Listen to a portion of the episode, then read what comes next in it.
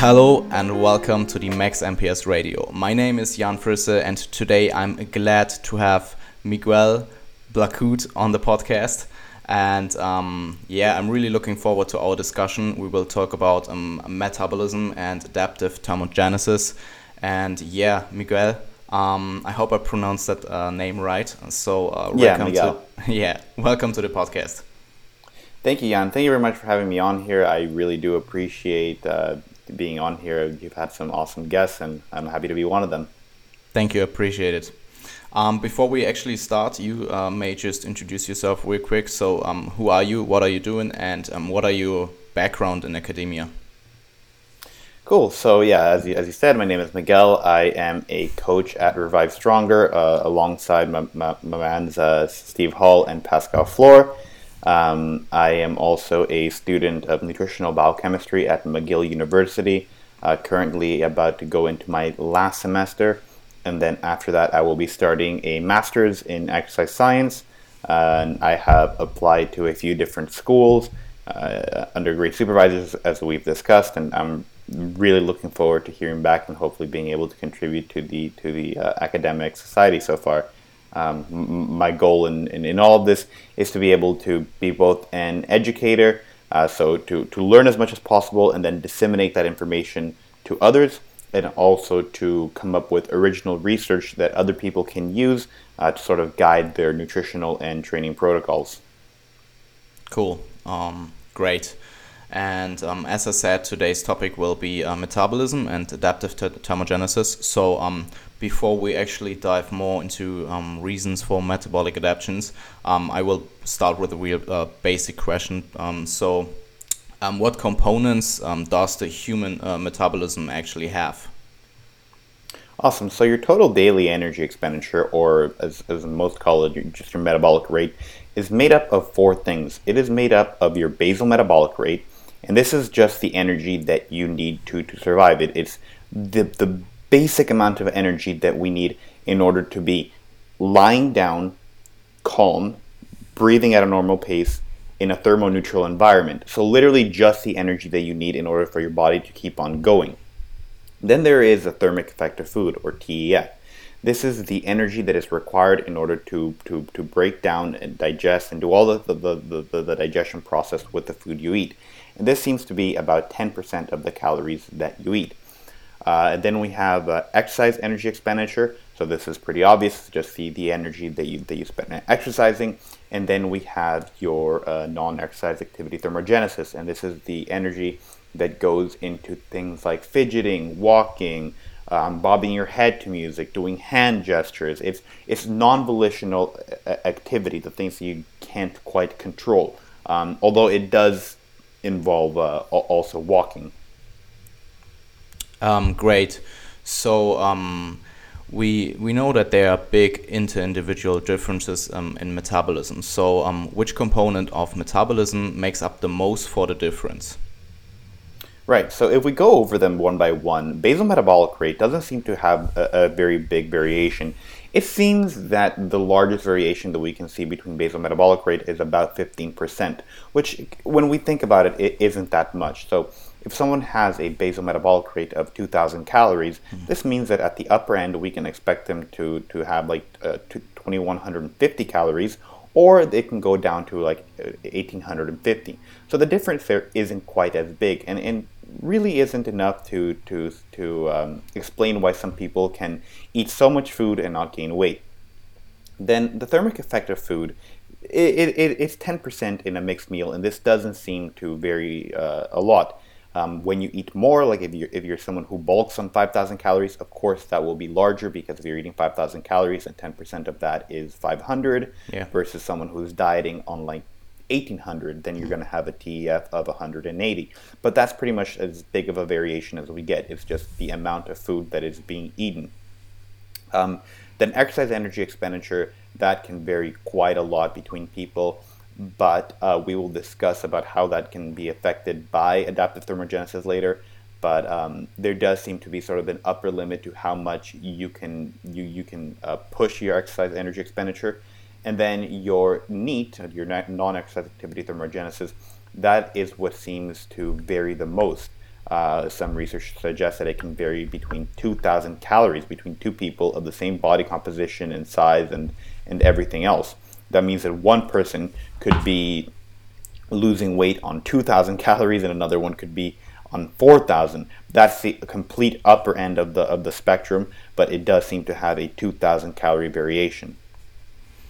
Um, interesting, and I'm glad um, you pointed out that actually BMR um, doesn't um, the the uh, individual differences aren't too big, and um, like when people say that their metabol metabolism is is like screwed or low or whatever, um, it's usually more like they move less than a different person and not not their metabolism per se. So right, yeah, yeah. Um, I, my next question would be uh, like you already answered that, but like um, I want to point out again that um, what percentage of variation do you got in BMR? In um, like what did we found in your research? Um, yeah, so I think that most most research points uh, at an average of like five percent.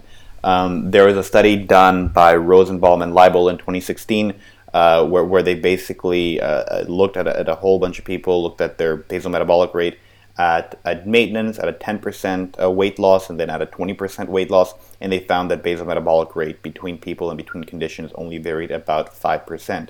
So again, basal metabolic rate does not seem to be able to decrease to a point where um, where it will cause your metabolism to be broken or really like or, or really very well adapted. It seems that the majority of decreases in total daily energy expenditure cannot be explained by uh, decreases in basal metabolic rate. And this sort of makes sense because it's the energy that is needed to survive that can't just go down to the toilet.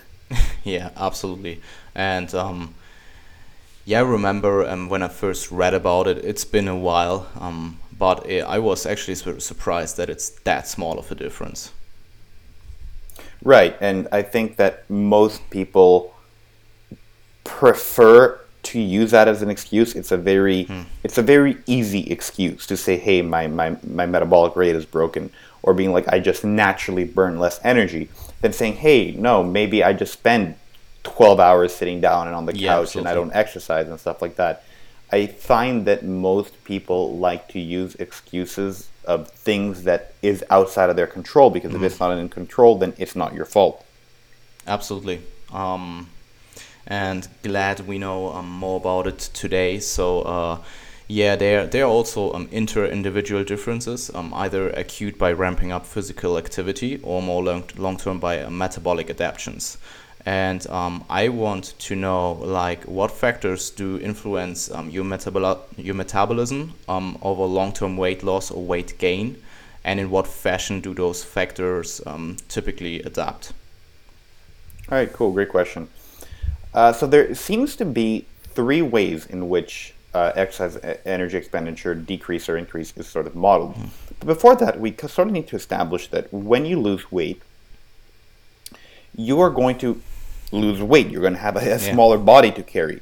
Uh, people mm-hmm. don't quite understand that one of the biggest determinants of your total daily energy expenditure is your total weight and body composition uh, people who are obese and weigh 200 kilos, like if they were to walk around, they would have they would have a greater uh, energy expenditure than you walking around at 90 kilos because they are just moving such a heavy body. This is why we can take such heavy individuals and diet them on large larger amounts of food. So, anyways, uh, when speaking of like non-obese individuals, when when you just go, let's say from like 90 kilos to 80 kilos, you are going to have a smaller body to move, and that is going to just directly cause you to have to spend less energy moving it. So one of the ways in which uh, we, we see metabolism decrease is just because you have a smaller body. Now, the decreases in, in adaptive thermogenesis and, and other things seem to follow three different models, and that is uh, one being a mechanical model. And in the mechanical model, this explains that the decrease in energy expenditure is directly proportional to the amount of weight that is lost, and there there is no further weight loss. Just you lose you lose weight, you have a smaller body to carry, you spend less energy. Yeah. Then there is also a threshold model, and in the threshold model, that explains that you are your energy expenditure is going to decrease beyond what could be predicted by your body composition and weight up to a certain point. And then after the certain point, decreases in energy expenditure will only be accounted for by having a smaller body. And then there is the spring model. And in the spring model, that explains that there will be decreases in energy expenditure beyond what could be expected due to your body composition and weight, uh, proportional to the amount of weight you lose. So the more weight you lose, the more decreases in adapt- adapt- adaptive thermogenesis we see. Okay, so um, and um, so now we um, kind of cleared up what models um, um, we have, but like um, mm-hmm. what factors then influence um, your metabolism um, over long-term weight loss or weight gain, mm-hmm. um, and and um, how do these um, factors relate to the models you just um, explained? Cool. So um, going back to, to a study that I mentioned earlier by Rosenbaum and Leibel done in 2016, these are two really really big researchers when it comes to to, to uh, metabolic rate. If anyone wants to look at them. Um, they did a study where what they did is they took people at baseline um, and they measured uh, their, their, they measured their BMR, their non their non resting energy expenditure, and NEAT, and they made them go through a calorie deficit until they achieved 10% weight uh, weight reduction. Hmm. Then they maintained for four weeks, and then they went for a 20% reduction of the baseline. And at each step, they, they, they measured all those things again. So what they found though is really interesting is that basal metabolic rate decreased when going from baseline to 10%, but did not decrease further when going from 10% to 20%.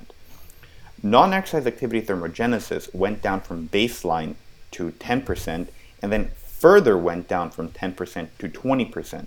So this shows us that basal metabolic rate, again, the energy that is just needed to survive, follows the threshold model mm. to where it will decrease beyond what we could predict up to a certain point, and then decreases will, will only be accounted for by having a smaller body.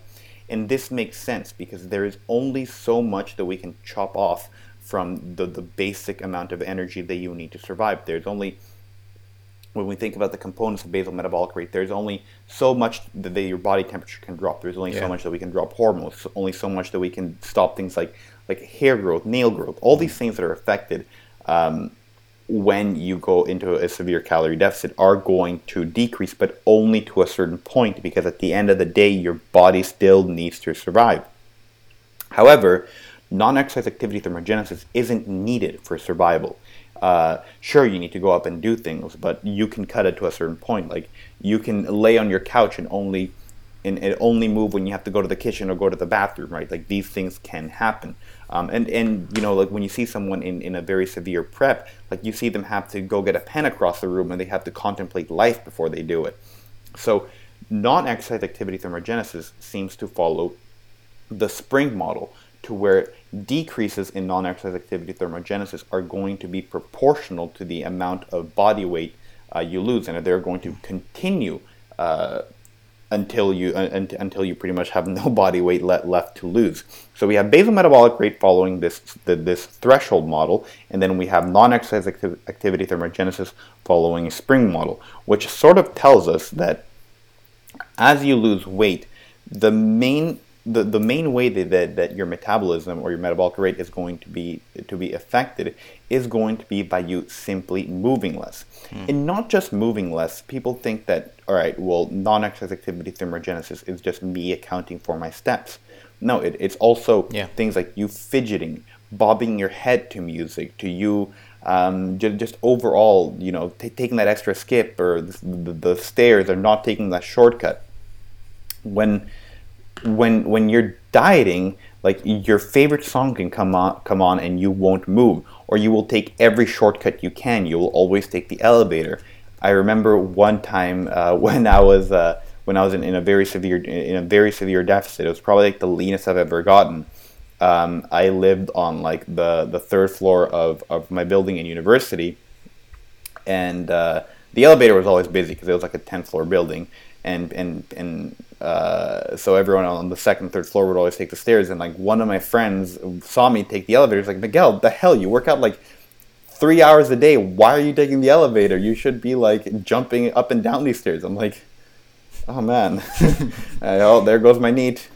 Yeah, um, can ex- uh, can uh, absolutely relate to that, and I'm um, I found it pretty cool that you um, just mentioned all the uh, symptoms that you get um, when you diet to when you lose like a, a really significant um, percentage of your um, body weight. Um, which 20% is definitely. I, I don't know um, the population of the study out of my head, but I mean, um, was it like in obese individuals or? They weren't obese, but okay. they were they were overweight. Overweight. So 20% is still a pretty big uh, loss, and um, mm-hmm. I actually find it pretty interesting that you mentioned all the symptoms. Um, and like just anecdotally from things I heard from uh, people that, for example, did a prep, like things like hair loss or um, um, obviously we know from some uh, case studies that you uh, that your hormones will drop significantly. Like for example, your testosterone is pretty much at woman's level, if you um, mm-hmm. and um, also things like temperature will drop and people are always cold in prep and um, it's pretty uh, cool to see and actually also a little bit horrifying how uh, much impact the diet can have on just your living organism if that if that makes sense. Right and and i will say that one thing that is interesting about how your body adapts to, to the diet is that mm. some people have it worse than others. Yeah for me when i diet severely i, I won't get diet symptoms until until I'm like lower than like 9% mm. body fat. But when I break that sort of 9%, which is somewhere around like 160 pounds for me, um, I can't sleep. My hair falls. Yeah. I, I, I cannot warm up. Um, my hands like get dry and, and crack. Um, yeah, for me, I get, I get all these symptoms like really, really bad. And, and this is why I don't, like, I won't compete in, in any time soon. probably until I finish my PhD, uh, because I do not want to put myself through that while having to, you know, write a thesis. That would not be fun. Um, yeah. But if you look at someone like uh, like Berto, I think that uh, he said that he, when people say, "Hey, I can't warm up" or "My hands crack," he's like, "I, I cannot even relate to that. Like that stuff just has never happened to mm. me." Um, some people they can diet and prep all they want and they just don't get their, their, their adaptations. Obviously, like we don't have it in the literature right now. Um, just a huge amounts of data on competing bodybuilders and the adaptations that they, they get trying to get, see the, those variations. But from my experience coaching a, a very wide amount of people, uh, it just seems that people react differently. Yeah, um, absolutely, and I heard some uh, horrifying things for um from people that are actually that did a prep or did a prep at that moment, um, and yeah, dieting can be pretty horrible. I mean, in the end, it's um like controlled starvation, and um, yeah, I found it pretty interesting and um, looking forward to more data coming out uh, related to that topic. Yeah, definitely, and, and, I think that right now the best thing that we can do is just sort of look at uh, at, at, our own case studies as, as, as prep coaches, as seeing how uh, we can we, we can minimize uh, those negative things in our clients' best. Yeah, absolutely. And, and one thing um, I just um, that that came up um, to my mind when you mentioned that um, actually your uh, metabolism will drop also through just um, losing body weight. Um, a lot of people um, got the misconce- misconception that muscle um, is hugely uh, metabolic active. And um, I don't know the exact number out of my head, maybe you do, but um, muscle in itself, like just like one pound more muscle that you uh, have hanging on you, will not um, increase your metabolism like super significant, uh, super significantly. Right. So I think that w- when we look at things like that, um, people will compare someone who has like no muscle whatsoever to someone who has a significant amount of muscle and see like hey well they're dieting on, on all these calories mm. and yeah like then we see a difference like if you were to probably compare the metabolic rate like my metabolic rate versus the one of like um I don't, I don't know someone who's like as tall as like uh, if we were to compare mine to like I don't know, like Jared Feathers or or, or, or Mike's or something, yeah, like sure, like yeah. then then we're gonna see a significant yeah. difference. Absolutely. But if you were to compare me to someone who is also like 190 pounds and just has like five five pounds less of fat and five more pounds of muscle, then we aren't going to see a, a, a very large difference. And especially like when we when there are such big differences that can occur due to adaptive thermogenesis, then most of the differences when it comes to uh, to metabolic rate decreases are going to be due to that and not because you have five five more pounds, five more or less pounds of muscle. And also, uh, those five extra pounds of muscle are going to take just such a long time to develop that it, it's really not something that worth being like, oh well, I put on all the all, all this muscle now, my metabolic rate is going to be higher. Yeah, absolutely and um, related to gaining. So um, I want to clear up that um, like metabolic adaptation works in both ways. And um, in the um, article you wrote for Revive, you mentioned a study. I think it's the study in twins, right? Where you um, no, it's it was um it was another one, but yeah, I, I know which one you're talking about. Ah, okay, yeah, um, I I know um I, I read the one with the twin the, the twin study where they overfed them with like I think it was also like a 1000 calorie a day mm-hmm. um, and they all responded like i think even one twin um, pair even lost weight if i remember correctly and i mean just think about it you you overfeed a person with like 1000 calories a day with their predicted maintenance over i don't know the exact time period but um, it, was, it was probably around the um, same time the other study was. I, I don't know mm-hmm. if you mm-hmm. remember out of your head, but um, and they actually lose weight from this, and that's like so interesting because you just naturally wouldn't think that is possible, and um, I mean um, those those increases or even decreases um, are also related to NEAT. So maybe uh, you can dive a little bit more into that um, type of study and um, what the results were. Sure. So it, it's it's important to remember that adaptive thermogenesis isn't just specific to dieting. Adaptive thermogenesis is defined as as the as, as energy expenditure that goes beyond what could be predicted by your body composition and weight, whether it's it's negative or positive. So in, in this study that we're, that we're talking about, it was a study done in 1999 by by uh, Levine et al where, where what they did is they actually went through predicting people's calories. So it's not like it's not like they just established like, hey, all right, well the average calorie intake is is 2,000 calories, so therefore you're all eating 3,000. No, they they actually measured each person's uh, t- uh, total daily energy expenditure, and from that overfed them by a thousand calories every single day for a period of eight weeks. So like that well, first of all, that's a study I, would want to do. That seems that seems pretty cool. um, overeating in the name of science, but um, so you have so, an excuse so, for binge eating, basically. Oh yeah, yeah, in the name of science. um, so they fed overfed them by a thousand calories for for uh, eight eight overfed them by a thousand calories for eight weeks and they measured um, they measured body weight gain, they measured fat free, they, they measured fat free mass, they measured fat mass, and they measured uh, NEAT. So when we look at the average response, um, th- th- that's not quite so interesting in that study specific. Mm. And, and I like to use the study to sort of point out that we can't just look at average responses. Yeah. It is important to look at where the data points lie because if we were to only look at the average, then we wouldn't get such a cool thing from the study. But because we look at the data points, we can see that one person at the, at the bottom end of, of the range only gained point it was I think it was like 0.79 pounds. So so 0.8 pounds, eating a thousand calories every single day, only eight, only gained 0.8 pounds of fat. Um, the on the upper end of things, there was one person who gained nine pounds of fat. So we have almost a tenfold difference of mm. fat gain between two people or, or between people eating a, a thousand calories over their maintenance every single day. So the researchers um, try to, to figure out all right well what is what what is driving these these, these changes?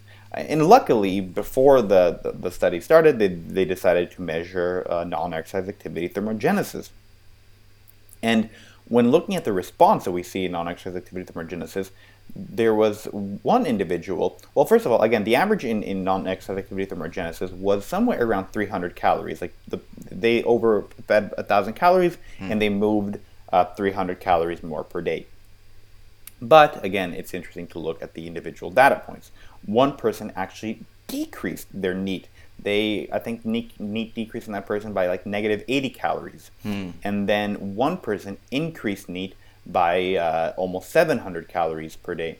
So this shows that when you overfeed someone, you can get very different responses. One person actually moved less and then one person almost completely negated the effects of, uh, of the, the 1,000 calories. The person who moved almost 800 more calories per day, or, or almost, uh, I think it was 700 more calories per day, they only had a net calorie surplus of like two to 300 calories. So they probably could have been could, could have like increased their total daily energy expenditure even more than, than what it was before and, and gotten away with it without without gaining much body fat at all. And if we think about big family dinners or, or Thanksgiving or holidays or, or, or, anything like that, it sort of makes sense when we observe the behavior of people when they have a huge buffet style meal. Some people will overeat and get sleepy and lie on yeah. the couch and just want to watch the Christmas special. Other people will overeat and are, are like, all right, now, now, now let's go shopping or, or let's go play soccer or football. Let's let's go for a walk. Like some people, you overfeed them and they just burn it right off. And I think if, if, if we want to look into like anecdotal experiences, an example of this is is my father. My father is, is extremely uh, lean and active, and, and my parents are both um, bodybuilders. But this cool. one time uh, we went to we yeah, it's it's it's fun. um, we went to, to Paris with, with my with my dad and my mom, and uh, we ate a stupid amount of food for dinner. And my mom and I, like we we are the people who are going to uh, increase probably ca- energy expenditure more, but not to a stupid amount. My dad, we we finished dinner at like, eight, I think it was like eight. Uh, we walked from like eight to to ten or something like that, and then my dad decided, all right, well I'm gonna go walk up the Eiffel Tower twice, and we're like, have fun.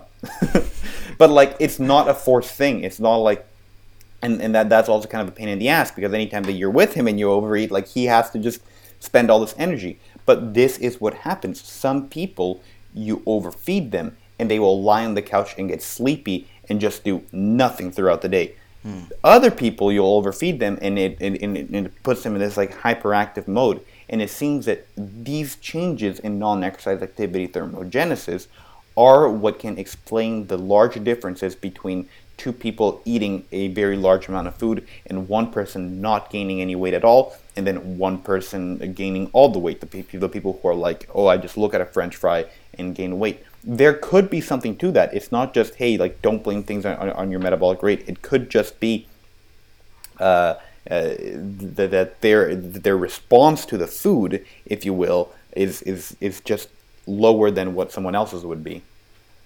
Yeah, um, absolutely fantastic, super interesting, and um, I'm just like um, every time we um, I read about this, um, like I read or I read about NEAT or hear about NEAT, I just um, found it super interesting about these huge um, inter-individual differences, and your um, like example with your parents was just like, yeah, um, pretty interesting. So um, now we're going to talk about um, strategies that you can actually um, use to um, either for dieting or gaining. Um, I will start with dieting. So, um, uh, what do you think is a good method of um, counter uh, counteracting um, metabolic adaptations um, as good as you can when you're dieting?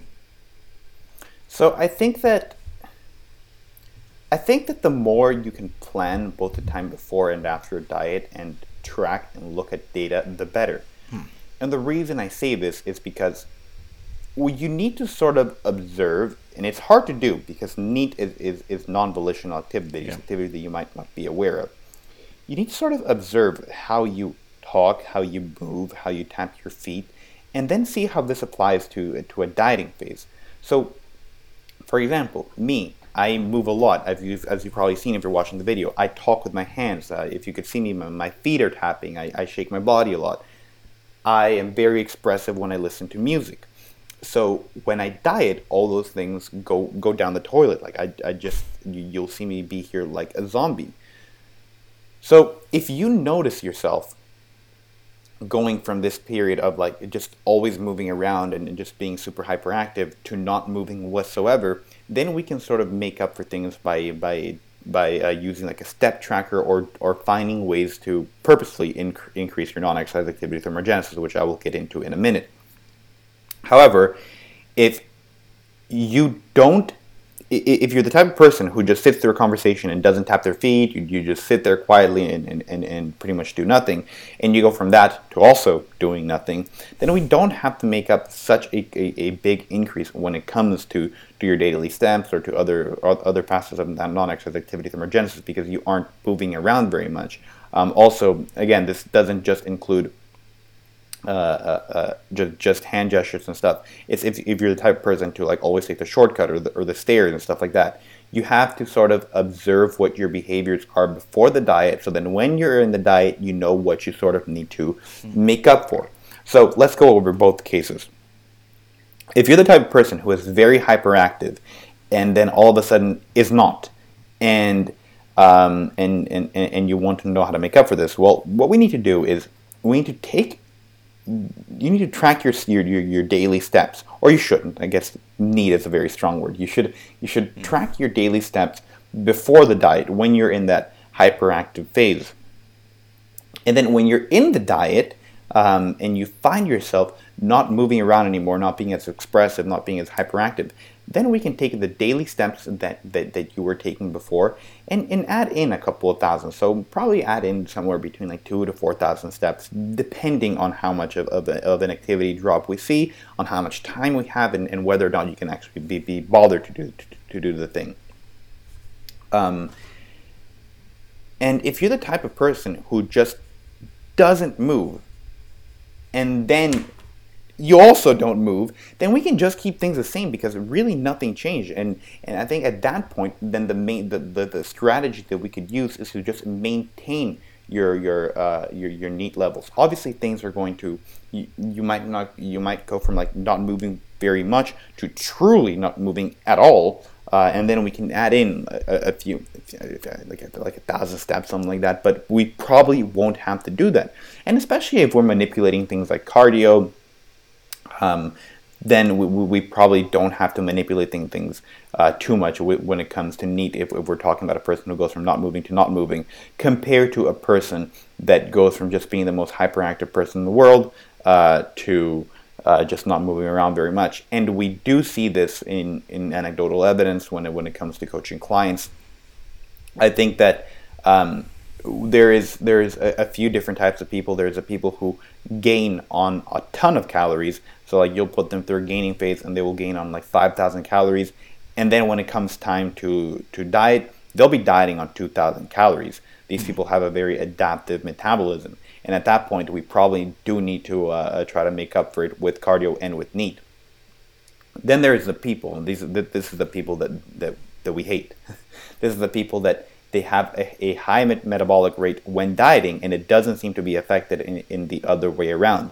So again, th- these are the people like probably like Berto that uh, that are very active, and then you diet, and then they're still very active, and just decreases in, in energy expenditure are just proportional to to, to body weight. Um, so yeah, I, th- I, think that gives sort of a, a good uh, sort of practical application for dieting for people uh, to really just look at your behaviors before and after the diet and sort of plan your daily steps around it. And I'm not saying that these two to 4,000 steps are an absolute limit. Hmm. Some people will, will need to increase it a lot more. I think at one point or another, um, uh, Steve was doing upwards of 15,000 steps per yeah. day. Uh, but it just depends uh, what you want to do and, and what you have time for, um, or if you just kind of rather go kill yourself with cardio. Um, yeah, on the uh, time-related point, Um, I think you can um, get a lot of um, steps in just by um, doing your regular activities and trying to maybe move a little bit more. So, for example, when I'm dieting, I always try to um, um, walk around um, between my sets or just Mm-hmm. um, do the stairs instead of the elevator. I mean, kind of depends how many floors you get, but like usually it's even pretty much the same time going to the st- going um, with the stairs um, versus the elevator, and things like um, just c- like real short um, real short um, ways. How do you say it? Like go to the supermarket instead Mhm, of like um, do, doing the car and Yeah. stuff like that will add up actually over the day and um, that's something i recommend to my clients before i actually um, ask them if i hire their steps to do like a walk or something a day um, Right, and and I think that all those small behaviors really do add up, both in Yeah. a gaining and dieting phase. Um, just parking far away and having to Yeah. walk to, to, to the store, not Absolutely. taking shortcuts. Um, if you make a conscious effort to just not take shortcuts, that can significantly increase increase your, your, your step count per day. Um, one thing that, I, that I'm kind of in, enjoying as, as of late is to just um, I really, I, I really, really enjoy listening to, to live music.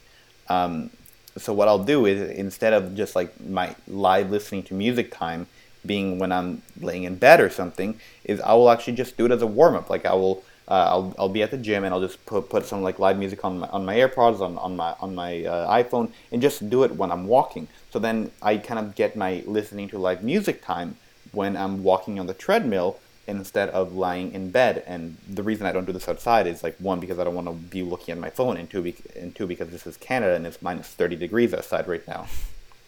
yeah uh, makes absolutely sense uh, i remember when dieting um, you, you look outside and it's just like snowing on some stuff and you're like fuck this but um, you gotta get the steps in anyway so um, interesting and one thing I, I wanted to mention um, also is like um, you you um, talked about adding cardio in.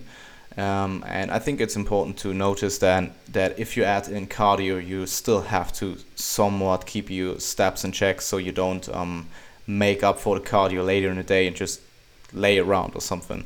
I think there's some Right, uh, research pointing out in that direction that you should probably still check your steps and that and add, then add in the cardio um, on top of your daily step count. Right, and that's a great point, and that's one that we can get into. Um, discussing uh, a study by uh, Pontzer et al. done in I think 2012 and 2015 on the Hadza population. Yeah, so the Hadza population, it this. This is some research that really shocked uh, shocked a lot of people in, in academia, myself including. It, it just puzzles the hell out of you. Um, the Hadza population are probably the last hunter gatherer population there is. Um, I think there I think there is one in like an, an outside island in India now, but they're just like way too dangerous to be studied. Um, I'm not sure if you saw this, but there is actually like like the, the most violent, it's one of the most violent uh, populations there there are, and like someone tried to approach them to like go spread religion, and then got speared to death. Oh, wow. So, anyways, uh, the Hadza population is not that population. It's, it, they're actually friendly. Yeah. um, but it's the last. It's, it's probably one of the last hunter gatherer popul true hunter gatherer populations there are. They have no firearms, no livestock. Everything they eat is by hunting and gathering. So these are some of the most active people in the entire world. They move around the entire day. So Pontzer et al. What they did is they tracked their their energy expenditure. They gave them uh, an accelerometer to track their to, just to track how ridiculously active they were uh, and to see how their how their total daily energy expenditure compared to the one of a uh, someone a standard person living in, in the Western civilization. And it is important to realize here that they didn't like they didn't focus on basal metabolic rate, which again we said that doesn't vary that much. They measured on total daily energy expenditure, all the energy that is expended throughout the day. This includes the energy from your physical activity and they found that the Hadza population, their average calorie calorie expenditure was the same as a Western counterpart, and not I'm not talking about a Western counterpart here that is running marathons on the daily. I'm talking about your average North American person. So this really stumbled people, and and and again, caused the research to ask why, like how could this be? So it seems that this population of people is just so highly active, or at least some members of it are so highly active, that it leads them to make up for it later on in the day. So what they sort of hypothesized was that the people who are probably in charge of, of the hunting and the gathering, the people who are like chasing after wild boars or whatever they eat, uh, they probably had easier chores to do later on in the day, Okay. or they lay around, or they just do maybe things like I don't know, like like sweeping, or just doing uh, very low demanding activities that allow them to sort of make up for this later on in the day. Uh, and, and this can sort of be applied uh, to, to other people, uh, su- such as, as, as ones trying to constantly manipulate energy expenditure upwards by forcing steps to be higher or by doing cardio every day. Obviously, right now, if I were to take you, Jan, from, from, from right now, and I take you through a day of the Hadza population, you are going to burn a ridiculous amount of calories because we are increasing energy, we're increasing physical activity within the acute sense. However, it seems that when we increase energy expenditure chronically, hmm. there is only a certain limit to how much we can actually increase it by. And after that, your body is going to get used to it. You're, you're just going to move it around less.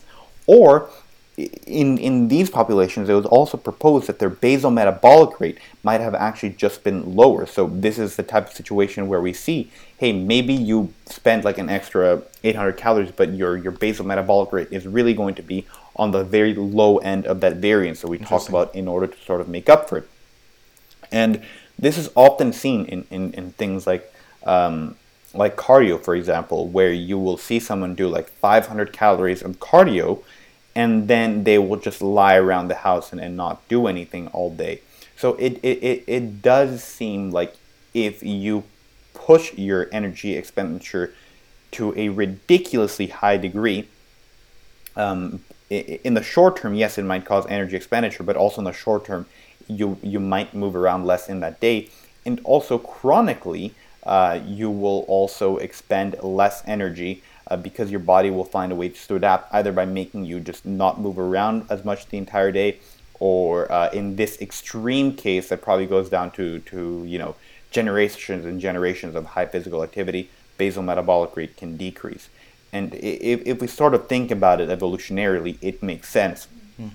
If the Hadza population, um, if their physical activity was to actually allow them to increase total daily energy expenditure beyond what uh, uh, Western civilization counterpart would, it, it would be incredibly difficult Yeah. for their for their total daily energy expenditure to be 5,000 calories a day and for them to have to hunt and gather 5,000 calories Yeah. of, of food per day for their entire tribe. Like it just wouldn't happen. They would die off. So there does seem to be uh, some mechanisms in place that limit the amount of energy that you can expend within a certain day, um, both in the acute but mostly in, in, in the chronic long term. So um, it seems that when people force their steps to be so incredibly high every day, I mean, I think that I think that the obsession that we saw with MyFitnessPal earlier, or, early in like 2010, 2012, we are sort of starting to see with, with, with step counters now nowadays, where people are just sort of developing an unhealthy relationship with their step counters, trying to artificially inflate them up, thinking that this is going to lead them to eat all this food. I think that there is only so much that you can do there before we see uh, decreases elsewhere. Yeah, absolutely. Um, yeah, absolutely. I noticed that trend too. So, um, and I even have a client um, who had some really, really, really big numbers on his Fitbit every day, and um, we're currently trying to regulate that down. Especially when it's not part of their daily life. Like some people, for It example, isn't. I get quite, yeah, yeah, Yeah. I, I get quite a quite a few quite a few steps in per day, because first of all, I live I live like 20 minutes away from my campus. I walk there every day, and then you have to walk from class to class, from building to building. Uh, I I don't have a car, so I walk everywhere. So my my, my, my steps, um, when tracked, can can get somewhere between like 10 to 15,000 a day. But I don't force it at all. Like if Yeah. and I don't care about it at all either. Like if one day I get 2,000 2,000 steps in because I had to like just sit here and study for final final, I'm okay with it. But I think the issue is when people are spending like two hours forcing themselves to walk because, um, again, the keyword being forcing themselves to walk uh, because they want their steps to be higher. If you just enjoy walking, that's 100% fine. For example, in the in the summer, um, again, I love listening to music. So one thing that I'll do is I'll go walk my dog Bear for like an hour or two a day because I just love I love walking in nature, listening to music. Um, but it would be different if it was like, man, like uh, I have to force myself to walk. Like I really don't want to do this, but I need to do this in order to get my steps in. And and we do see people like this developing a very bad relationship, unhealthy relationship with their step counters, as you just mentioned with, with your client. Yeah, um, and transitioning that um, strategies or methods that we just uh, mentioned um, to more of like an a gaining approach. So, um, what um, what do you recommend typically um, for tracking activity um, in when somebody is trying to gain weight in like an improvement season or uh, bulking season, whatever you want to call it? So I think that when you're gaining weight, it, it sort of also applies uh, to just track your your where you're at baseline, and then try to maintain it, but don't don't give yourself a headache over it. Like if you find that your your baseline uh, daily step count is like ten thousand calories or ten thousand steps a day, um, and one day you hit eight, seven, it's fine. Like you're Yeah. gaining weight anyways. Um, I think that a lot of the times now that we're into this sort of era of tracking all your macros and calories and stuff like that, the question that a lot of people sort of ask themselves is, is okay, how can I increase calories more? Like when you can put a number to it, it becomes easier to always want to do more and more and more because you all you can actually track the fact that, that, that you are eating um, more and more and more. So I think that when when when when you are are trying to gain weight, you shouldn't just try to inflate how many calories you can eat by taking all these steps. I think that um, a better strategy is to just sort of accept the fact that all right this is your average day and if you can't hit that that's okay because we aren't we aren't doing anything too serious right now i think that the off season the improvement season is is both an off season from the intensity of, of the diet physiologically and psychologically i think that when one is Yeah. dieting you get a lot of mental injuries. You do get bad relationships with, with food with, with your step calendar. Um, everything seems so life and death. So in, in the off season i think that it is a very good idea to not worry about it as much or, or not worry about it at all. Like it's it's okay to know your daily step count but don't try to overly manipulate it. And again don't try to get like 20,000 steps a day when your average is 10,000 in order to increase your total daily energy expenditure because again there does seem to be uh, sort of an upper limit to whether or not you can do that and it probably isn't the best thing for your relationship with, with food and exercise Yeah, i'm super glad you mentioned the um, the mental um, point of, of that. Um, like in an improvement season, you just want to ch- chill out a little bit more and um, kind of get away from um, tracking everything super precisely, and um, that's also um, it probably also um, counts for your nutrition. For example, maybe something like a protein and calorie strategy is more for like a gaining approach, where whether in a diet you want to maybe track my uh, macros more precisely. I'm just uh, Right, uh, just just as an example. And um, what what did you want to add? I just want to say that I think that in, in an off season, the less you can track, the better. Um, if if you can just track body weight, I, th- I think that, that, that, that that's probably the best position to be in. of course, given that you, you, you get enough protein. Like, for example, um, I don't track macros or calories, or I just track, track body weight and make sure that I get uh, like four meals uh, with 20 to 40 grams of, of high quality protein in there. And I think that um, when you do this for so long, and especially when you have parents that do this for so long, like you just yeah, okay. develop baseline eating behaviors mm. that just allow you to do it. Like it would be very weird for me to have a meal that doesn't have a protein source in it. In fact, I don't think like I I can't remember a time where I've had a meal that has just had like rice and chickpeas or something like that. And now people are going to get mad at me saying the chickpeas have protein, but um, yeah, I think that those behaviors really allow you allow you to get away with tracking the least amount of variables as possible. Um, yeah, I think there there is something to tracking at least um, a little bit, or like a, mm-hmm. um, a, um, a specific like accuracy. Um, for example, I mean, if you if you don't track it, how, how do you want to control it? I mean, I get the whole intuitive eating, or um, as Ericans would probably say, like habit-based eating thing. Um, I think for most people, there are definitely restrictions restrictions to that method. I mean, that's that's probably a whole uh, other discussion for another podcast, but um, I mean, if you can do it and it actually works for you, you gain at an appropriate rate and you get your protein feedings in throughout the day. There's absolutely nothing uh, against that. So, um, mm. I also want to mention that um, what you mentioned with uh, probably don't tracking steps in your off season or letting them fall wherever you naturally just move around is probably a pretty good uh, strategy from I can just talk about my my my uh, current situation, um, which is I'm gaining to 11 months or something right now, and um, I just don't want to really eat anymore.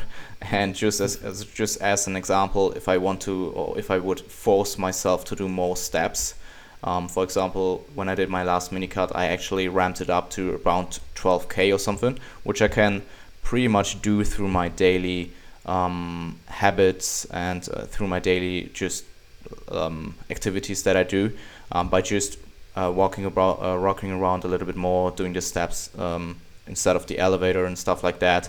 I'm parking a little bit farther away. Um, but then in when I transition from mini cutting to my improvement season, I just let them fall whatever uh, they would be naturally.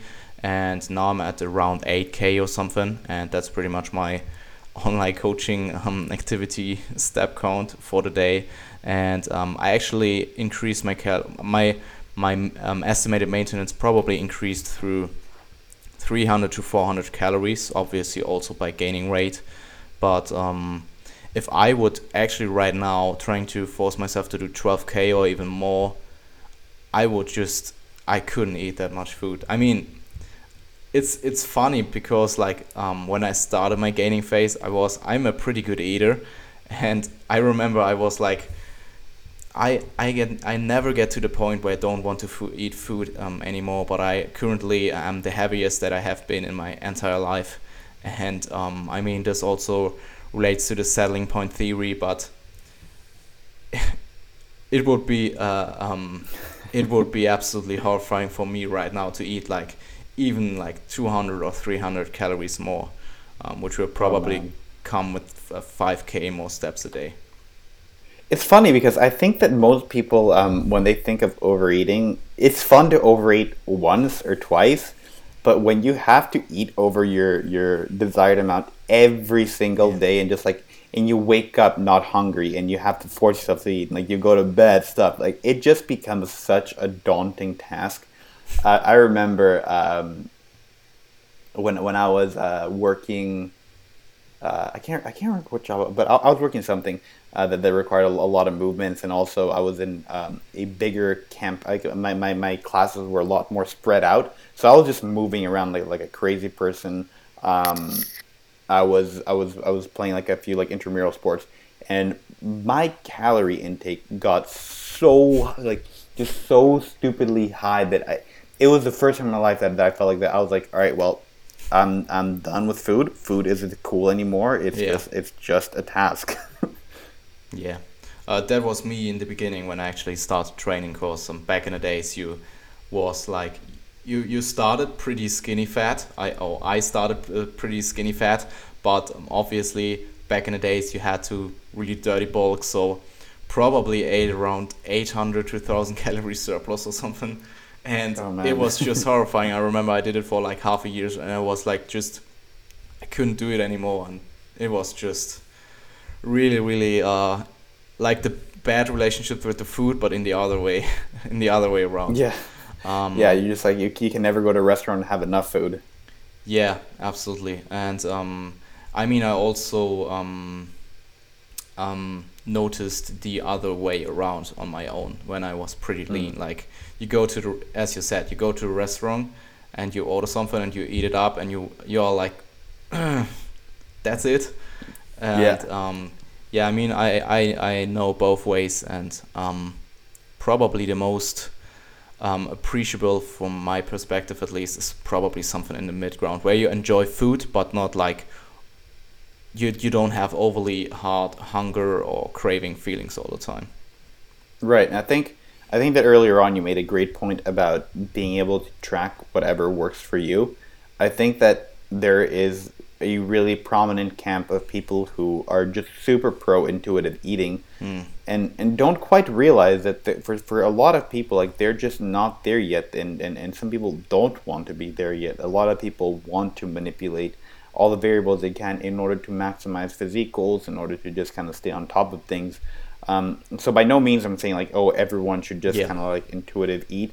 Um, I, I think that that middle ground of like doing whatever makes you happiest and just wherever you find that you have a good relationship with food is the best place you can be.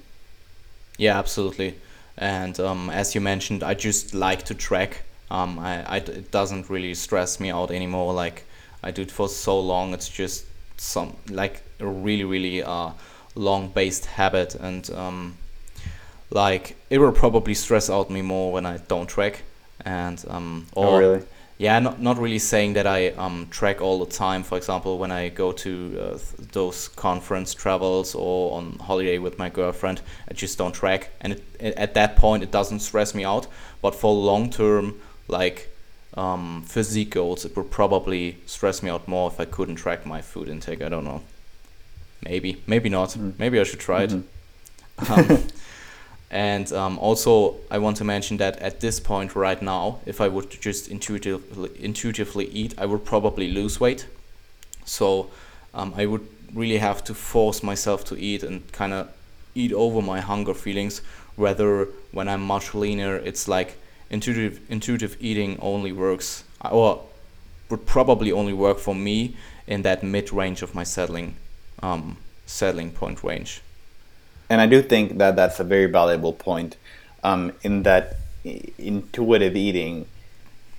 It, it, it is useful for when you just kind of want to maintain weight, maybe slightly gain, slightly decrease. But I, I think that it does have limited uh, application to when you really want to pack on some weight or when you really want to lose some weight. Um, because again, your, your appetite especially when you eat. I'm, I'm going to assume that you're you're eating mostly wholesome foods, uh, uh, like uh, unprocessed, like not super refined foods. I think that is going to uh, really regulate whether or not you can um, actually just consistently eat over and uh, over or under your your maintenance intake. Yeah. And the reason I say, uh, you know, th- that it depends on these bro foods is because if you aren't very hungry, like a pop tart has 300 calories and and you can eat that within like three seconds which you know you can sort of like bypass your natural intuition to eat. But if you're eating mostly um, wholesome minimally refined foods then it can become very hard to sort of get past your uh, sort of like your intuition and just force yourself to either eat a lot more or less than you usually would Um, yeah, absolutely. I mean, I'm currently eating a good portion of my calories from quote unquote junk food, if I can say it like this, because I just couldn't eat it with like wholesome um, uh, fiber fibrous foods. And uh, I mean, I still get my bases in check, of course. It's like pretty much the uh, whole flexible dieting or what flexible dieting is about, like getting your fiber in your your uh, macros, your fruits, your veggies, um, and yeah, I still think that I don't know if you uh, know the concept of Mike Israetel with his uh, hedonic staircase. Mm-hmm. Um, I'm pretty high at the hedonic staircase right now. Like nice. so um, it's probably a good start to um, it's probably a good point for me to start my prep or soon start my prep. It's probably a pretty good base, uh, like basis for starting a prep, but um, I sh- probably couldn't um, gain a lot more weight if I want to um, without cutting first, or it, it would be a torture. Like yeah. um, cool, Miguel. Um, is there anything you want to add to the topic that we didn't discuss today? I think I think that's that's uh, pretty much it. So I, I think the main takeaway point is that w- when you're dieting, just sort of try to uh, see where you are starting off and uh, like at, your baseline uh, for example like with you like right now you know what your baseline step step count is so when you diet you know like all right well if i stop moving around then i should probably increase steps by this amount um, and then when when you aren't dieting i just really let things fall where they may and try not to stress stress out over it we are a typically a population of people that like data and that we like to obsess over things. That's just the nature of, of, of a bodybuilder. So it can be, become very hard to just let the numbers fall where they may, but I would highly encourage you to do so. Cool. Um, so without um, or before I before we finish that, I'm uh, will actually give you the um, opportunity so to kind of plug your uh, content and website and stuff. So uh, where can people find you and your content? So you can find me on uh, on Instagram at mblacutt. That is M B L A C U T T. Um, you can find me and my articles at revivestronger.com. And soon I'm actually uh, uh, I'm about to launch a website where I'm going to also be putting up more articles.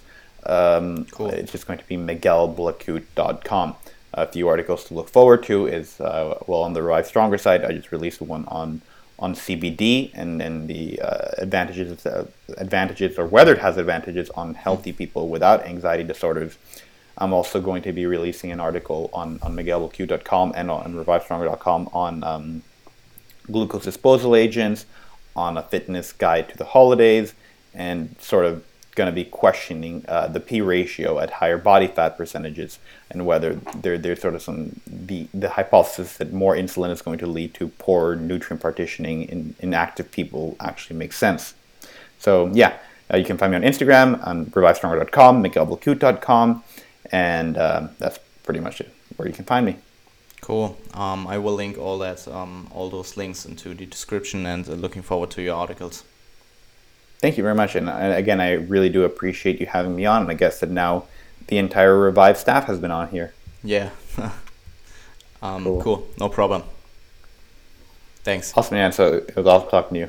Yeah. Um, uh, Miguel, uh, I wish you a good day and uh, see you soon. Thanks, you too.